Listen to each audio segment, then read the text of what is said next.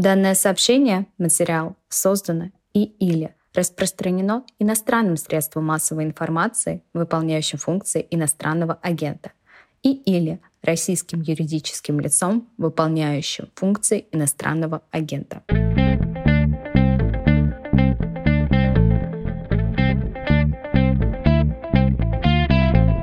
Здравствуйте, с вами подкаст о новостях, которые долго остаются важными. Он называется «Что случилось?», выпускается «Медузой». Здесь я, Владислав Горин, журналист, и Ахмед Ярлыкапов, исламовед, кандидат исторических наук. Здравствуйте, Ахмед Аминович.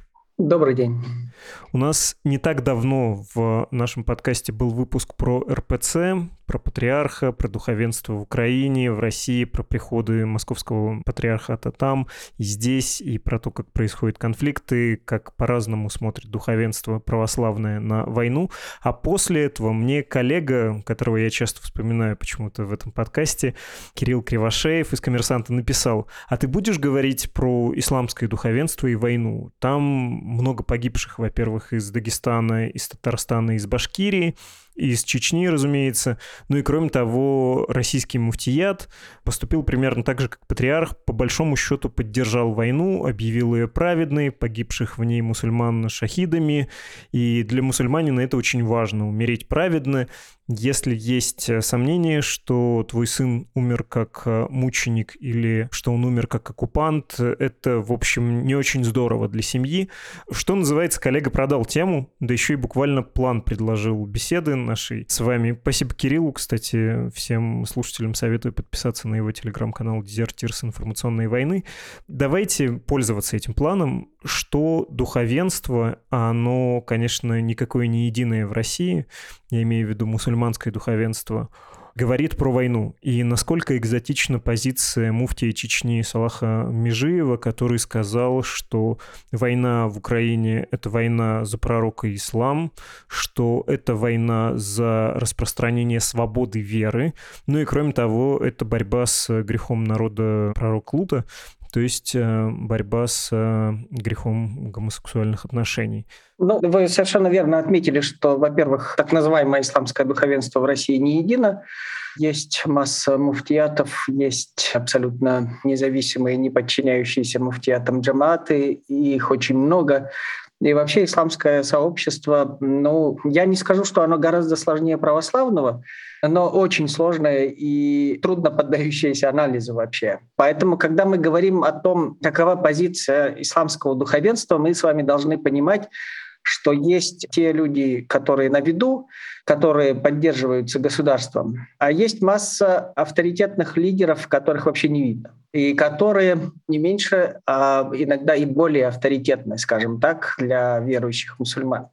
И здесь, конечно же, очень серьезный разброд относительно конфликта вокруг Украины. Дело в том, что вы верно отметили, что официальные муфтияты поддержали спецоперацию. Те, кто близко, скажем так, к действующим лицам, и в частности, вот вы назвали чеченского муфтия, они вообще высказываются гораздо дальше, то есть и про то, что Россия в конфликте с Западом. Вы упомянули грех Лута, народа Лута. Но это такой прозрачный намек на то, что в Украине идет конфликт вообще с таким коллективным Западом, скажем так, который они, очень многие лидеры мусульманские, кстати, не только официальные, но и неофициальные, тоже связывают с этим грехом Лута. То есть Запад равно этому греху Лута. Но есть масса этих неофициальных авторитетов, которые тоже разделились относительно конфликта. Дело в том, что для многих из них этот конфликт является конфликтом между двумя немусульманскими государствами, в который мусульманам вообще нельзя вмешиваться. То есть ни та, ни другая сторона для этих лидеров не правы. Но многие из них, кстати, запретили проливать кровь мусульманам там, потому что ни одна из сторон не является мусульманской стороной.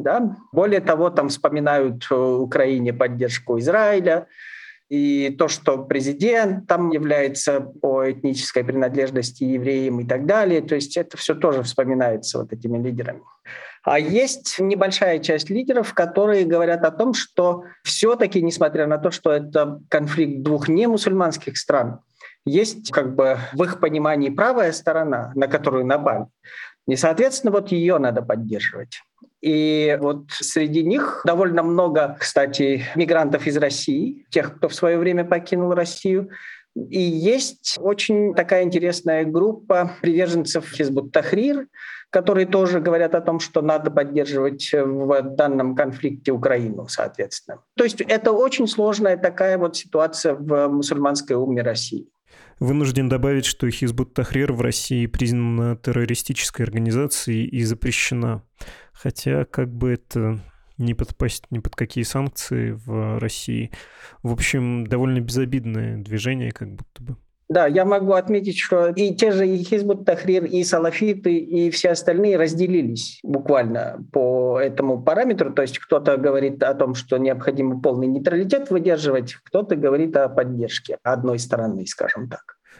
Если говорить про вот эти большие, централизованные и близкие к власти, в общем, ей понятные структуры, про духовное собрание мусульман России и про ДУМ, да, то, что называется духовное управление мусульман России, центральное духовное управление, у них какая риторика? Это скорее сдержанное, но поддерживающее, или прямо их можно считать такими соловьями этой войны? Ну, я не слышу особого энтузиазма, если честно, в их выступлениях. Ну, очевидно, понятно, что поскольку это официальные структуры, хотя формально по закону это какие-то общественные организации, но по факту это официальные структуры. И их риторика не может быть иной, потому что если она будет иная, то они этого официального статуса просто лишатся, и все.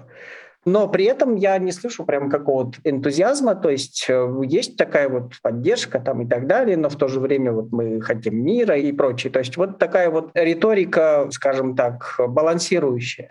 А говорится это прямо во время служб в мечетях. Ну, то есть можно себе представить, что во время пятничной молитвы по всей стране выходит духовный авторитет и что-то такое произносит. Или нет, это, на сайте, например, размещается, и этим все дело ограничивается.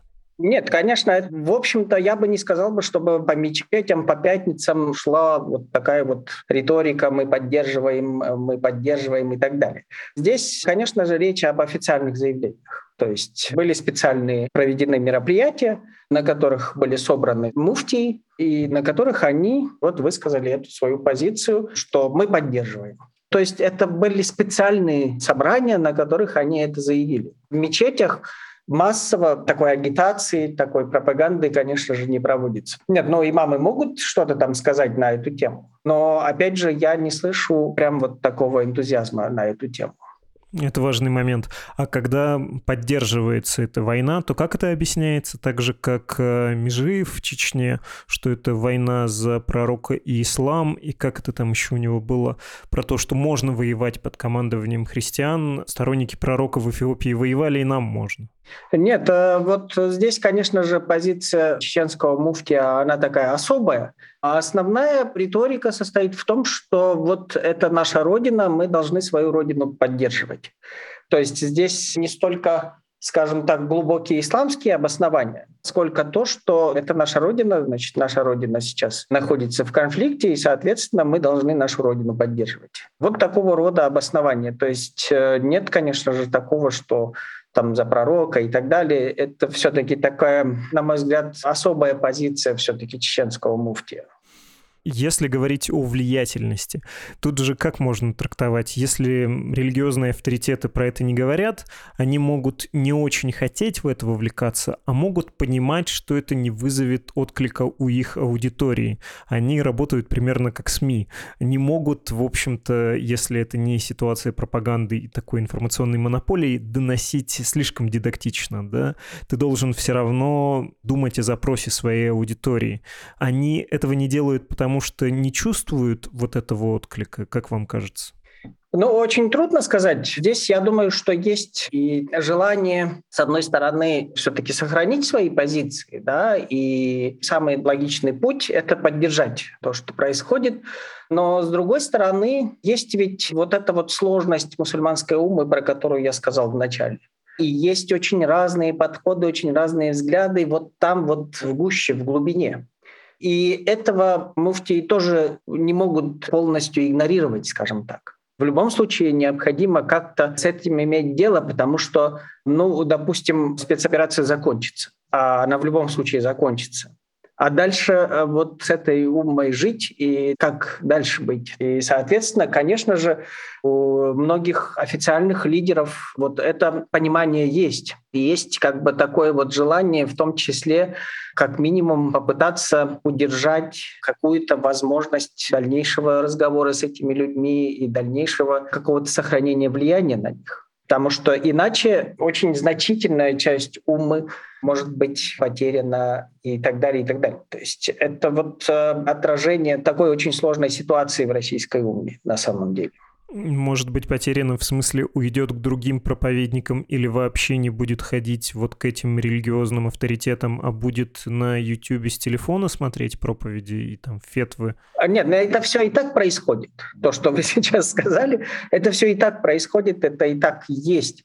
Но тем не менее есть какой-то диалог официальных духовных лидеров мусульман с этими неофициальными. То есть есть какое-то взаимодействие, скажем так, взаимопонимание, что нам не нужно конфликтовать, что нам нужно вот вместе как-то пытаться в этом пространстве взаимодействовать, скажем так. Но мы должны с вами понимать, что это вот очень сложная сетевая структура мусульманского сообщества, она как раз-таки усложняет деятельность вот этих вот официальных духовных лидеров. И им, конечно же, необходимо сохранять некие контакты там, вот в этих сетевых структурах, для того, чтобы, по крайней мере, хотя бы иметь представление о том, что происходит, какие процессы происходят, и иметь возможность как-то вот о чем-то договариваться с лидерами очень значительных, часто молодежных мусульманских групп, скажем так. Если еще говорить о влиянии духовенства, пишем в кавычках, в исламе это все не так, как в христианстве. Там не то, что ты пастырь, а ты скорее человек, который чуть лучше прочитал, чуть больше прочитал, да, наверное, так совсем утрированно можно определить. Сколько в России мусульман? 15 миллионов, да, верхняя планка, если вот так оценивать. Изрядная часть, тут без этой оговорки не обойдешься, не практикующие, а причисляющие себя. Вот если мы вдруг предположим, что все как один религиозные авторитеты решили сказать «идем воевать», то какое количество людей скажет «да, верим, знаем тебя и пойдем». Какова аудитория вот таких призывов?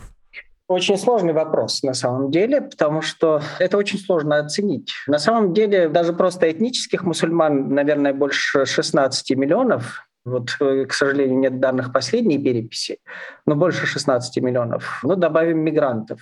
Вы совершенно правы в том, что очень многие из них не практикующие мусульмане.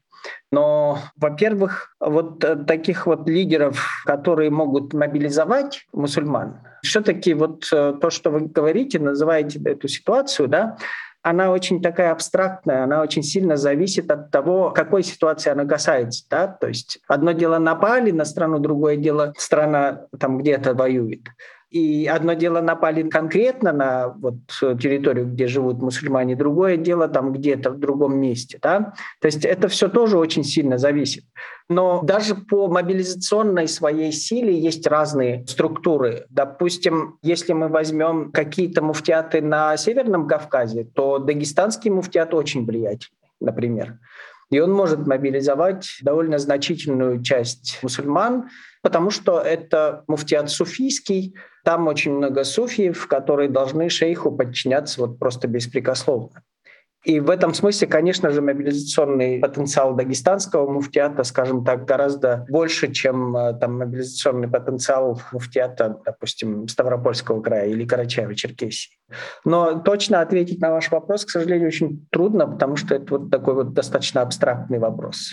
Вы сказали, что высок авторитет в Дагестане религиозных лидеров. А где еще высок? Мне контринтуитивно кажется, что Москва и Московская область могли бы быть довольно сильными центрами, где к проповедникам, к религиозным лидерам, точнее, прислушиваются. А, например, в Чечне я вот не особо верю, что там сильное духовенство мусульманское, потому что, честно говоря, там есть другие способы, которые применяются все последние годы для мобилизации: официальное и неофициальное принуждение. Если ты служишь, тебе приказ дали. Если ты не служишь, то тебе тоже могут сказать, там, надавить на рычаги. Есть финансовый стимул. Вот сейчас сейчас набирают добровольцев в Чечне за заметные по местным, ну и вообще по российским меркам деньги, где помимо Дагестана сильно духовенство?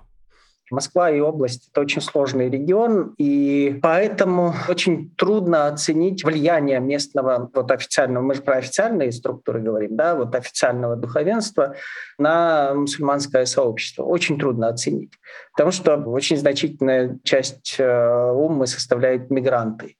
И это совершенно особая группа со своими сетями, со своими неофициальными лидерами и так далее.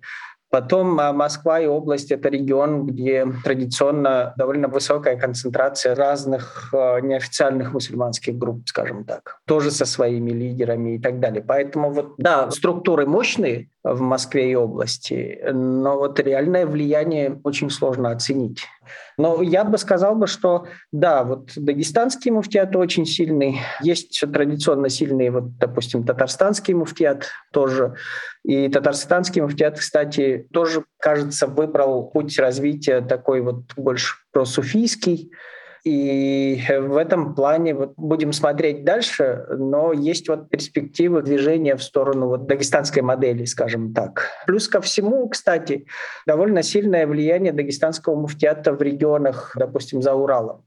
Это и автономные области нефтеносные, это и такие области, как, допустим, Тюменская, Иркутская и так далее.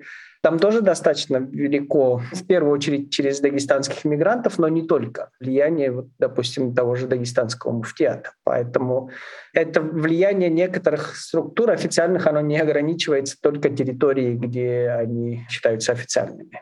Вы немножко сказали про мигрантов, насколько трудно получить сведения насчет людей, которые приехали в ту же Москву, например, работать и практикуют ислам или относят себя к мусульманам, но все-таки, может быть, что-то известно насчет граждан постсоветских государств. Я еще почему спрашиваю? Ну, помимо того, что многие из них живут на территории России, кто-то живет у себя на родине, и вот та же Киргизия, известно, что оттуда есть призыв в этот украинский конфликт. Граждане Кыргызстана воюют с перспективой получения российского гражданства. Может быть, пальцем в небо нажимаю, там тоже есть какие-то интересные явления, связанные с этой войной. Может быть, там тоже духовенство не молчит про этот конфликт и занимает какую-то сторону. Я, к сожалению, не обладаю сведениями о том, что официальные мусульманские структуры там говорят. Поэтому просто не могу вам ничего сказать на эту тему. А то, что кто-то там может воевать с перспективой российского гражданства, ну, это ведь они делают не как мусульмане, а как люди, которые вот хотели получить российского гражданства. И ведь очень часто говорят о том, что доля мусульман велика вот среди тех, кто гибнет во время спецоперации. Но дело ведь в том, что эти люди поехали элементарно зарабатывать. То есть там нет у них никакой мусульманской мотивации. Это люди, которые поехали из депрессивных регионов. Посмотрите, среди дагестанцев много уроженцев Южного Дагестана, особенно табасаранцев. Но это депрессивный регион, где трудно заработать деньги. Довольно много, кстати, казахов с приграничных областей, тоже экономически очень депрессивных. Бурят очень много, не мусульмане, но тем не менее. Дело в том, что, конечно же, там мусульманских мотивов, мне кажется, нет на самом деле. Понятно. Если они себе и объясняют, то чаще всего не религиозными соображениями, а вот теми же интенциями пропаганды мейнстримной. Вы наверняка видели кадры, я перехожу к некоторым стыдным вопросам, как украинские военные или там представители теробороны мажут пули в свином сале, или там сообщения, кавычки открываются, кадыровцам, мы вас похороним тут в свиной шкуре, приезжайте, очень ждем. Насколько это все важно на театре боевых действий? Потому что, ну, понятно, что война всякая бывает, но, честно говоря, эти сообщения вызывают такое неловкое чувство. На кого это может вообще работать? Работает ли это на людей, которые причисляют себя к мусульманам, воюют? Важен ли это фактор? Знаете, это, мне кажется, излишнее педалирование религиозного вопроса, оно, конечно, влияет на мусульман, скажем так, да? Потому что мусульманину не хотелось бы, наверное, чтобы его там зашили в свиную шкуру. Потому что, да, свинья — это нечистое животное, и тем более оказаться в свиной шкуре, и потом, может быть, не найдут тело, так и останется тело в свиной шкуре, и в судный день возродиться в таком виде. Ну, это вот с точки зрения мусульманина это неправильно, это нехорошо. Но с другой стороны, допустим, вот пуля там обмазана свиным салом. То есть человек, ну, в любом случае погибнет, да, от пули, обмазанной свиным салом или не обмазанной свиным салом. Да? То есть тут, конечно же, такое в основном просто вот уязвить, да, скажем так, людей, которые кичатся тем, что они мусульмане, и говорят, вот мы мусульмане, то есть которые подчеркивают свою мусульманскую идентичность. Здесь, скажем так, пропагандистская война с обеих сторон идет, поэтому такой пропагандистский прием, скажем так, может, да, мусульман там оскорбить, но какова цель этих заявлений, я не знаю. То есть очевидно, что люди, которые подчеркивают свою мусульманскую идентичность, они после вот таких приемов, ну, не вернутся обратно, не уедут, просто испугавшись пуль, обмазанных свиным салом. Не очень действующий прием психологической войны. С точки зрения религиозной, если говорить про шахидов, тех, кто погиб на войне, если про нее человек, которому ты доверяешь, муфтий, например, сказал, что она праведная, это насколько важно для мусульманина и для его родственников праведная гибель? Знаете, для мусульманина крайне важно, потому что вообще любое действие мусульманина оценивается религиозной шкалой. То есть вот просто даже ты сидишь или ешь, это оценивается, да, религиозной шкалой. С точки зрения религиозной все действия человека оцениваются. Тем более такое важное действие, как там пойти и за что-то погибнуть. И здесь крайне важно, конечно же, для мусульманина, чтобы оценка того события, в котором он участвует, была позитивной. То есть это на пользу мусульманам, это праведно с точки зрения ислама и так далее. Это вот очень важно. И здесь вы совершенно правы. Здесь либо сам человек оценивает, сам мусульманин, либо он полагается на чей-то авторитет. Но и в том, и в другом случае это объективно должна быть такая вот праведная цель, скажем так. И здесь, конечно же, вот мусульмане решают либо довериться другому человеку, либо вот самому как-то попытаться на основании каких-то своих собственных знаний сделать выводы. Я вам раскрыл целую мозаику отношений мусульман к тому, что происходит, и, соответственно, каждый мусульманин для себя решает либо послушаться официального муфтия, либо послушаться вот этого вот неофициального лидера и сделать на основании этого для себя какой-то вывод. Но я бы все-таки хотел бы сказать о том, что многие, очень многие из тех, кто поехал в Украину, они все-таки принимают такое решение не на основании мусульманских каких-то там заключений и так далее. Лишний раз хотел бы на это обратить внимание все-таки. Абсолютно, абсолютно понимаю, но у меня все равно есть в рукаве третий из таких стыдных вопросов. Я сам прекрасно понимаю, что вот этот образ бородатого дикаря, для кого-то благородного, для кого-то ужасного, это, ну, крайне экзотизирующий, такой в нехорошем смысле романтизированный образ, и ничего такого нет. Это ненужное, совершенно бесполезное предубеждение, но, тем не менее, последний вопрос, обещаю, честно, про этику, что ли, войны, продиктованную вероисповеданием.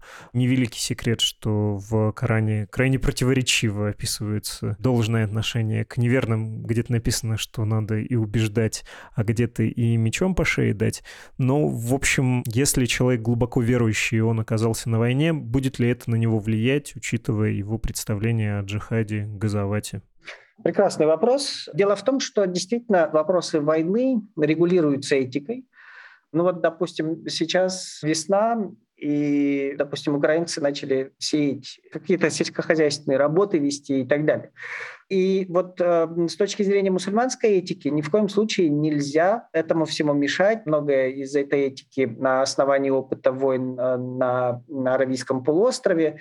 Ну вот нельзя вырубать там финиковые пальмы, потому что их урожай – это основа питания. И, соответственно, вот этого нельзя делать. Надо себя вести корректно с мирным населением. Люди, которые не воюют, это вот люди, которые должны быть защищены, то есть с ними должны быть какие-то взаимоотношения. И если там занят населенный пункт, то их надо охранять и так далее, и так далее. То есть есть масса вот таких вот достаточно четко, кстати, прописанных в мусульманской этике вещей. И, конечно же, если человек глубоко верующий, то он должен вести себя соответственно вот этим правилам. Очень четкие правила на эту тему есть в исламе. И вот здесь вот возникает вопрос. Если командир не мусульманин, то как бы и именно поэтому очень многие мусульмане, кстати, говорят, что не надо идти воевать. Вот эти вот неофициальные мусульманские лидеры. Поэтому и говорят, что не надо идти воевать, потому что вы получите определенный приказ, который противоречит принципам мусульман. И, соответственно, у вас будет выбор. Либо выполнить этот приказ и нарушить, да, мусульманские правила, либо не выполнить и опять же нарушить законы и, соответственно, оказаться там наказанными и так далее. То есть здесь тоже вот может возникнуть масса вопросов перед верующим мусульманином. Спасибо вам огромное за это объяснение, очень интересно было. Спасибо. Это был исламовед, кандидат исторических наук Ахмед Ярлыкапов. Мы говорили о религиозном, в данном случае исламском факторе во время вооруженного конфликта в Украине.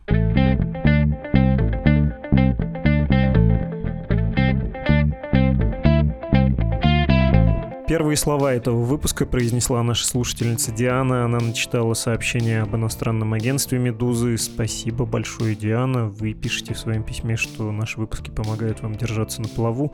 Видите, как здорово, и против всяких законов физики. Мы помогаем вам, а вы и другие слушатели помогают нам. Мы поддерживаем друг дружку тоже, да, на плаву, так что удается высунуть нос и подышать. Еще вы пишете, что передаете нам объятия, мы вас тоже крепко обнимаем, но привычка, что поделать, шепчем при этом на автомате support.meduza.io, страница с инструкцией, как сделать пожертвования и формой оплаты. Все по-русски, но вот беда, мы пока не можем принимать пожертвования из России, разве что криптовалютой, сами понимаете, разные ограничения. Объятия театрально длятся, так что я успеваю произнести еще в другое ухо save.meduza.io, тоже страничка о пожертвованиях, но на английском языке. Расскажите о ней своим друзьям, которые по-русски не читают, но хотели бы помочь независимому изданию из России. Наша почта — podcast@meduza.io. Это был подкаст «Что случилось?», о новостях, которые долго остаются важными. Ну все, отпускаем вас, разжимаем объятия. До встречи, еще увидимся. Лаби, чуси, пока.